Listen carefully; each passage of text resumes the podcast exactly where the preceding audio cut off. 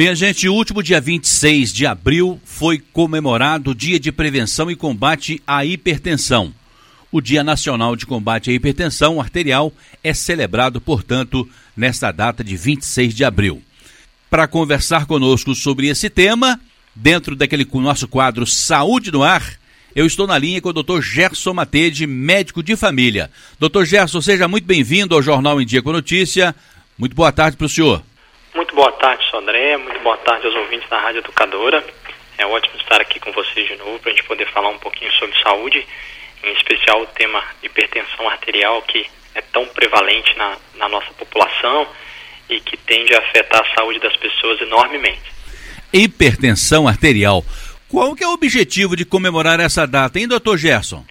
Ô Sodré, o objetivo é exatamente para chamar a atenção da grande prevalência da hipertensão arterial do quão comum ela é na população e como ela é um fator de risco para diversas doenças, em especial as doenças cardiovasculares, que são as principais causas de morte do ser humano, né? A gente já falou isso várias vezes aqui, infarto em AVC, ou acidente vascular encefálico em primeiro lugar.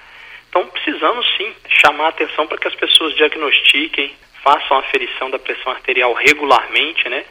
Orientado nos adultos é pelo menos uma vez por ano, as crianças pelo menos uma vez em alguns períodos ali de algumas consultas, seja com pediatra, com médico de família, ou uma avaliação do enfermeiro, mas sempre aferir a pressão esporadicamente nas crianças, os adultos pelo menos uma vez por ano, a partir dos 18 anos. E a gente sempre vai acompanhar essa pressão, porque a imensa maioria das pessoas não tem sintomas diante de uma hipertensão arterial, especialmente quando ela vai se elevando gradualmente, aos poucos, as pessoas não vão sentir sintoma algum, né? Então, você chamar atenção para a importância e para a prevalência faz com que as pessoas busquem mais o, seu, o diagnóstico da hipertensão e o tratamento adequado. De acordo com informações do Ministério da Saúde, um mal que atinge aproximadamente 25% da população brasileira, doutor Gerson. É isso mesmo, Sodré. É, teve uma pesquisa nacional de saúde de 2019 que mostrou 24% dos brasileiros com mais de 18 anos e, e em novas pesquisas mostrou 25%. Então é um quarto, sim, da população brasileira, né? De cada 100 pessoas, 25 apresentam hipertensão após os 18 anos de idade. Se você pegar faixas etárias mais elevadas, porque com o passar do tempo a tendência é aumentar a incidência da hipertensão na população com a idade, entre 60 anos e 65 anos, 47% das pessoas têm hipertensão arterial. E se for acima dos 75 anos, Sodré, aí vai ter uma incidência maior ainda, 6 em cada 10. 60% das pessoas acima de 75 anos tendem a desenvolver a hipertensão arterial. Doutor Gerson, a hipertensão arterial é popularmente também conhecida como a pressão alta, não é? Exatamente, as pessoas chamam de pressão alta, né, ou, ou hipertensão arterial. Popularmente a maioria fala pressão alta. O sal é o principal vilão das pessoas que têm a pressão alta? Não é o principal vilão não, Sodré, mas ele é um vilão sim, porque o, o que, que é a pressão arterial elevada, né, a hipertensão arterial? Com o passar do tempo, da idade, vai reduzindo a complacência das artérias. As artérias perdem a capacidade de relaxar, de contrair e relaxar com mais facilidade. Vai envelhecendo a musculatura próxima da artéria, né? vai acumulando fatores de calcificação da artéria no decorrer da vida. E como essa artéria não consegue relaxar, quando o coração bombeia o sangue para passar nessa artéria, esse sangue vai passar diante de, uma, de um tubo mais fechado. Então aumenta a pressão do sangue ali dentro, aumenta a pressão dentro das artérias. Por isso que é hipertensão arterial. Consequentemente, vai aumentar o fluxo sanguíneo. Então, se eu tenho o sal envolvido nesse processo, o sal aumenta a quantidade de líquido dentro do vaso sanguíneo, ele puxa líquido por osmose, ele tende a aumentar a pressão ali dentro. Então, ele é um fator, sim, que pode prejudicar o bom controle da pressão arterial, ele pode estimular o aumento da, da pressão arterial. Claro que fatores genéticos influenciam muito, é, história familiar e, em especial, a idade aí para hipertensão arterial essencial, que é essa que vai evoluindo no decorrer da vida por diversas causas, né, mas principalmente por questões genéticas e vai evoluindo aí com o aumento da pressão e a velocidade do fluxo sanguíneo dentro daquela artéria. É uma analogia que a gente pode fazer, Sodré, quando a gente está usando uma mangueira, por exemplo, para regar o jardim ou para lavar alguma coisa, a mangueira está saindo com um fluxo ali, aquela água. Quando a gente tenta fechar o canalzinho da mangueira, qual é a nossa intenção fazendo isso? Eu vou colocando o dedo para fechar o canal da mangueira, então a água que está saindo continua com o mesmo volume de água saindo. Como eu diminuir o lume, o tamanho, o espaço da mangueira para a água sair, ela começa a sair com mais velocidade para continuar saindo a mesma quantidade de água por minuto. Então aumenta a pressão, por isso que a água vai mais longe, ela sai com mais velocidade, eu consigo jogar ela mais longe. Então eu apertei a mangueira, fechei o espaço para a água sair, o volume de água que está vindo é o mesmo, então ele vai ter que acelerar para dar conta de passar. O mesmo acontece na artéria, quando ela vai perdendo a capacidade de relaxar e de aumentar de tamanho, o fluxo sanguíneo ali dentro, o líquido sangue que está circulando ali dentro, ele começa a acelerar e sofrer turbilhonamento, né? E isso gera aí é, maior chance de acúmulo de placas de gordura, maior chance de formação de trombos que futuramente vão gerar infarto, AVC e acidente vascular encefálico. Doutor Gerson, a hipertensão ou pressão alta é caracterizada quando a pressão arterial está acima dos 120 de máximo e 80 de mínimo, convencionalmente chamado de 12 por 8. Mas certa vez eu li que isso depende de país para país, é isso mesmo? Na verdade, Sodré, essa definição de qual o valor de pressão normal, qual que é a pressão arterial normal ou qual que é a glicose normal na população, qual que é o valor de uma determinada vitamina no, no sangue normal, a gente pega distribuição populacional.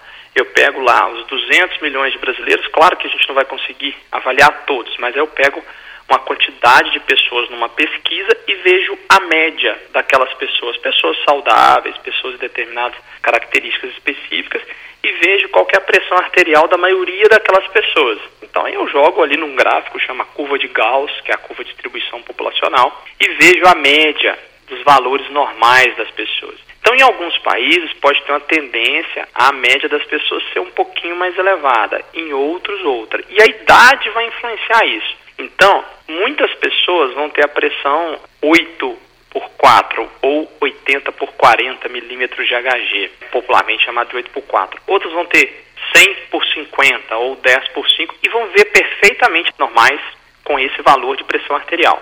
Outras, a pressão vai passar ali de 12 por 8 ou 120 por 80, e isso não vai gerar nenhum tipo de consequência para essas pessoas. Os estudos mostraram que começa a gerar consequências da hipertensão arterial, que nós vamos falar hoje, a partir de valores, na grande maioria dos estudos, mostra que valores acima de 140 ou 14 na pressão sistólica, que é o momento que o coração contrai, e acima de 90, em especial acima de 100, ou seja, o 14 por 9 ou até o 14 por 10, especialmente o 10, que é o 100 da pressão diastólica, que é o momento que o coração está relaxando, certo? Como que fica a pressão arterial nos vasos. Então, acima desses valores é que mais é, gerou consequência para as pessoas, mais lesão de órgãos-alvo, né? O que, que a hipertensão representa, o que, que é a hipertensão. A hipertensão não é uma doença. Muita gente acha que a hipertensão é doença do coração. A hipertensão não é uma doença, a hipertensão é um fator de risco. É sim um fator de risco para o coração, aumenta a chance de infarto, aumenta a chance do coração, como bomba, ter que aumentar a sua força, porque está bombeando contra uma resistência maior. Então, à medida que as artérias se fecham e aumenta a pressão, o coração tem que fazer mais força para vencer essa, essa resistência, essa pressão. Ele começa a crescer. Então, ele pode desenvolver insuficiência cardíaca, arritmias, consequências a longo prazo da hipertensão. Outra coisa, lesiona a retina, então, um fator de risco para os olhos. É uma lesão de órgão-alvo quando a, a, o órgão, a retina, está sendo afetado. Pode afetar os rins, então, gerar insuficiência renal. E pode afetar o cérebro, gerando AVC. Inclusive, Sodré, de cada 10, 8 estão correlacionados com a hipertensão arterial. E pelo menos de cada 6 em cada 10 infartos estão relacionados à hipertensão arterial. Isso, inclusive, segundo a própria Sociedade Brasileira de Cardiologia. Então, é um fator de risco importante para acidente vascular encefálico, para infarto do miocárdio. Então, a partir do momento que eu consigo controlar essa pressão, vai diminuindo isso como consequência. E como você perguntou, o que a gente consideraria um valor alterado seria, em especial, a partir de 140 por 90, mais ainda 140 por 100. O doutor Gerson, então, a hipertensão está relacionada com sobrepeso, obesidade, má alimentação, ou seja, consumo de muito sal, o sedentarismo, o tabagismo e, em alguns casos, conforme o senhor já disse, o fator hereditário, não é isso? Exatamente isso, André. A gente tende no decorrer da vida a ir perdendo essa complacência arterial e a pressão subindo. Só que vários fatores influenciam isso. A história familiar, né?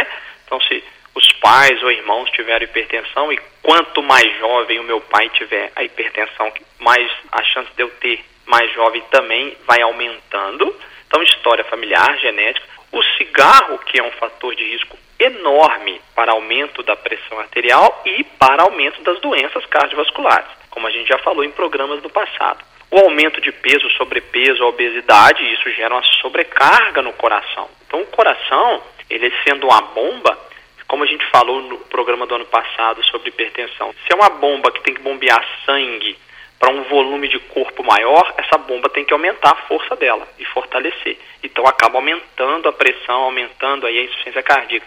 Se eu tenho um prédio de 10 andares, eu tenho que fazer uma força grande para a bomba bombear água lá para o alto do prédio. Se é um prédio de quatro andares, essa bomba precisa fazer menos força para subir com a água. E o sedentarismo, porque o sedentarismo tende a aumentar peso. O exercício físico ele ajuda no controle de peso, dependendo da intensidade, gera até redução de peso. O exercício físico, ele gera relaxamento das artérias após o exercício, melhora o condicionamento cardiovascular, meu coração fica mais eficiente, ele precisa elevar menos a pressão para poder dar conta da demanda do corpo. Então, o exercício físico, além de controlar peso, reduzir o diabetes, relaxar as artérias, ele diminui todos os fatores de risco para doença cardiovascular geral, inclusive reduz a própria pressão arterial. Quais são os principais sintomas da pressão alta? Olha só, André, primeiro a gente tem que deixar uma coisa muito clara. A maioria das pessoas que for desenvolvendo um aumento gradual da pressão não vai ter sintomas elas serão assintomáticas, a grande maioria das pessoas. Por isso a importância de aferir a pressão arterial no adulto acima dos 18 anos uma vez por ano. Agora, das pessoas que têm a sorte de desenvolver sintomas, porque às vezes a pessoa não estava buscando atendimento, ela passa a buscar porque o corpo deu um sinal. Todo mundo já ouviu falar que a pressão alta pode dar dor de cabeça, em especial na região posterior da nuca, na região occipital e pescoço, Pode sim, isso é verdade. Ela pode aumentar a incidência de dor de cabeça, de cefaleia. Pode dar tontura, sensação de fraqueza, sensação de cansaço, alteração do apetite e ter a ver aí sim com o aumento dessa pressão arterial.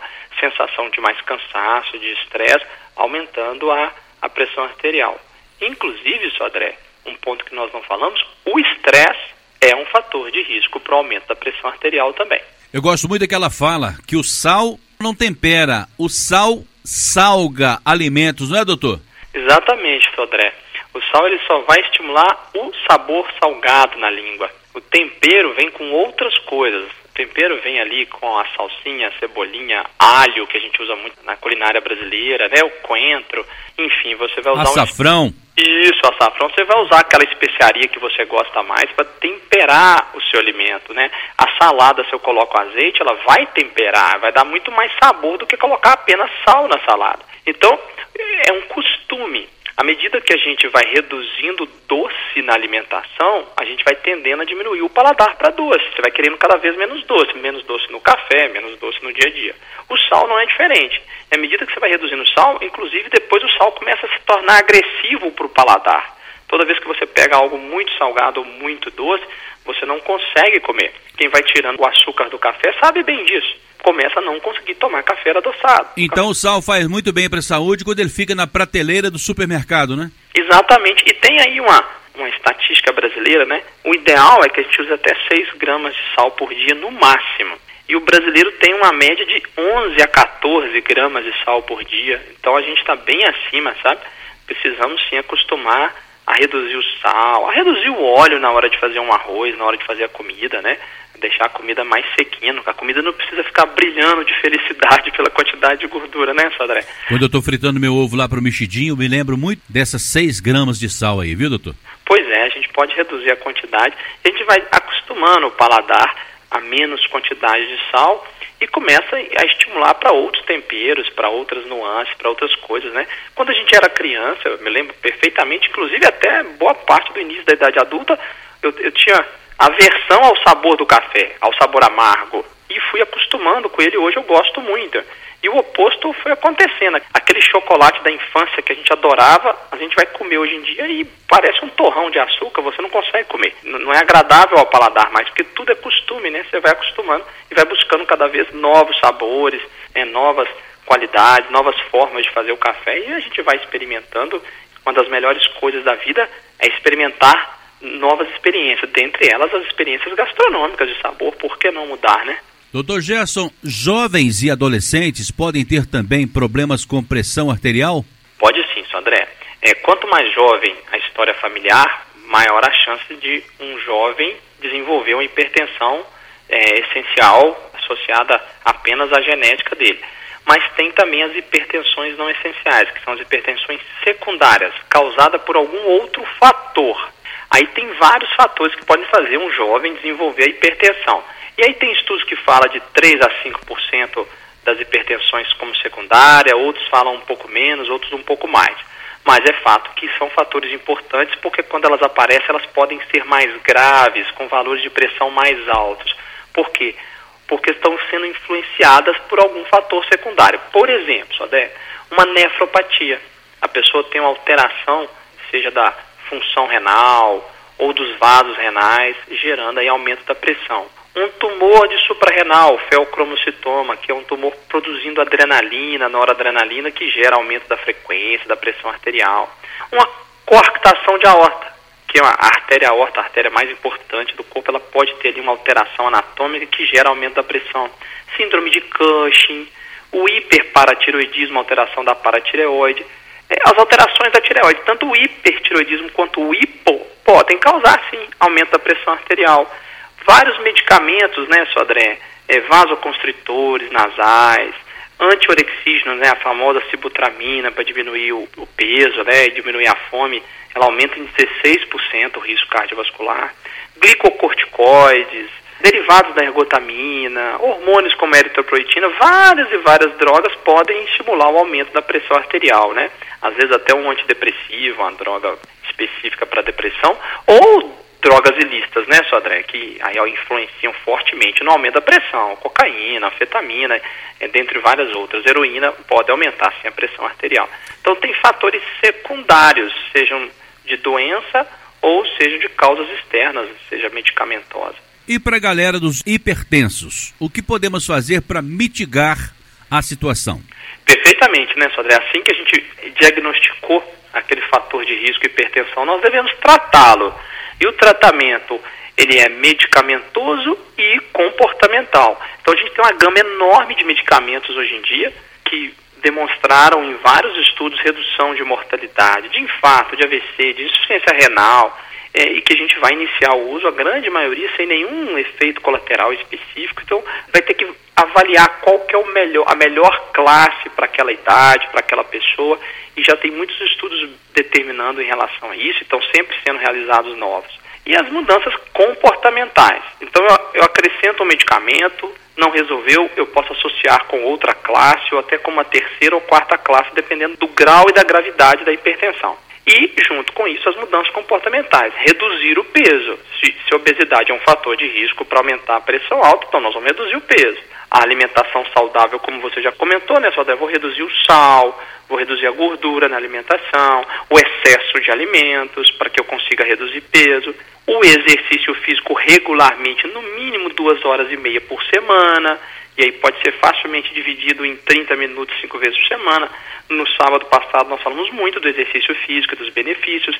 Quem quiser pode rever a última entrevista no podcast do Saúde no Ar e vai ver aí algumas dicas. Isso tudo vai gerar relaxamento cardiovascular, né, melhoria do condicionamento cardiovascular com exercício e redução desse fator de risco chamado hipertensão arterial sistêmica. Então, não podemos abrir mão do nosso futsal, do futebol society, do futebol de campo, daquela natação, daquela boa caminhada. Tudo isso vai fazer com que a gente possa envelhecer com mais saúde e com mais prazer, não é, doutor? Exatamente, André. Mais saúde, mais prazer, né? Redução de fatores de riscos gerais e a hipertensão é um deles. Apesar da gente saber das dificuldades limitações atuais em relação à pandemia, né, do coronavírus, inclusive limitação das pessoas não só de fazer exercício físico, mas também de acesso ao médico, de acesso ao atendimento e ao tratamento para hipertensão.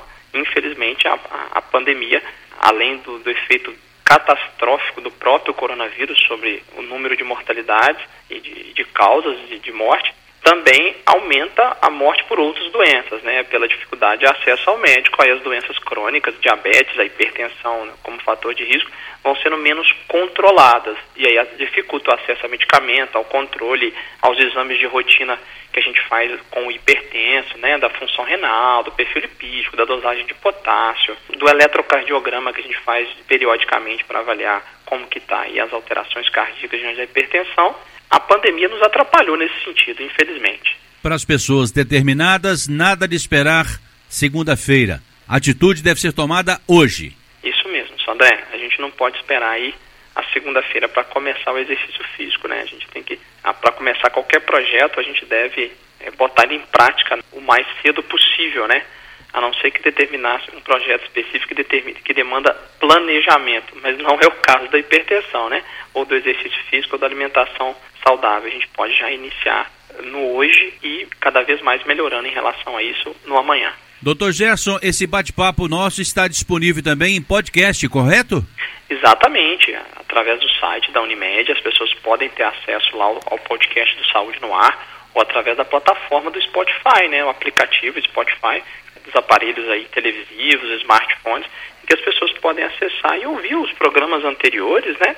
E nos ajudar aí com novos temas, depois dando dica, tecendo críticas construtivas ao, ao que não gostaram e reforçando aquilo que gostaram para a gente tentar melhorar cada vez mais. O Dr. Gerson Matede está atendendo ali no sexto andar do edifício solar 13 de maio, na sala 601.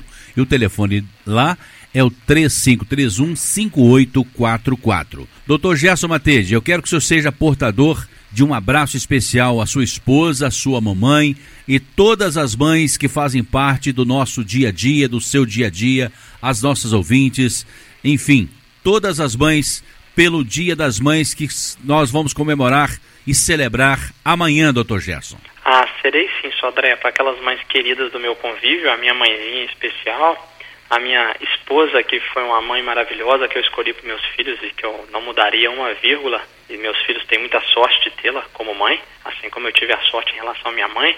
A minha sogra também, claro que me trouxe para a vida a minha esposa, né? E graças a ela, a minha esposa é a pessoa que é. E para esse último refúgio do ser humano, como diz o Mário Sérgio Cortella, né, Sandré? O último Isso. refúgio do ser humano de nobreza, de ética, é a nossa mãe, né? Toda vez que a gente vai pensar em algo para fazer, a gente se limita pensando se aquilo a minha mãe ia se agradar diante da minha atitude ou não. E quando a gente pensa, eu acho que isso não ia agradar a minha mãe, esse é o último refúgio nosso. Ele é mais forte do que a lei, do que a força religiosa da gente deixar de fazer coisas por crenças religiosas. Em última instância, é a nossa mãe que nos determina aí como cidadãos de bem do futuro e que vão reger o nosso país no decorrer do tempo. Algumas mães especiais da minha vida estão no céu. Minha mãe, minha avó, minha sogra, mas eu tenho tantas outras mães aqui, como a minha esposa, por exemplo, mãe de meus filhos, as minhas tias, enfim, as nossas ouvintes, cada uma delas tem um espaço muito especial reservado aqui neste meu coração. Doutor Gerson Matede, esse nosso encontro hoje foi dedicado a todas as mamães pelo dia de amanhã. Muito obrigado pela sua presença, pela sua participação. Encontro marcado aqui na semana que vem, doutor Gerson. Sodré, eu que agradeço a oportunidade. O encontro está marcado semana que vem. E claro, fica esse beijo especial para todas as mamães, as mamães, mamães, mamães avós, mamães adotivas, mamães papais, para todas as mães que fazem esse papel tão fundamental para as nossas vidas.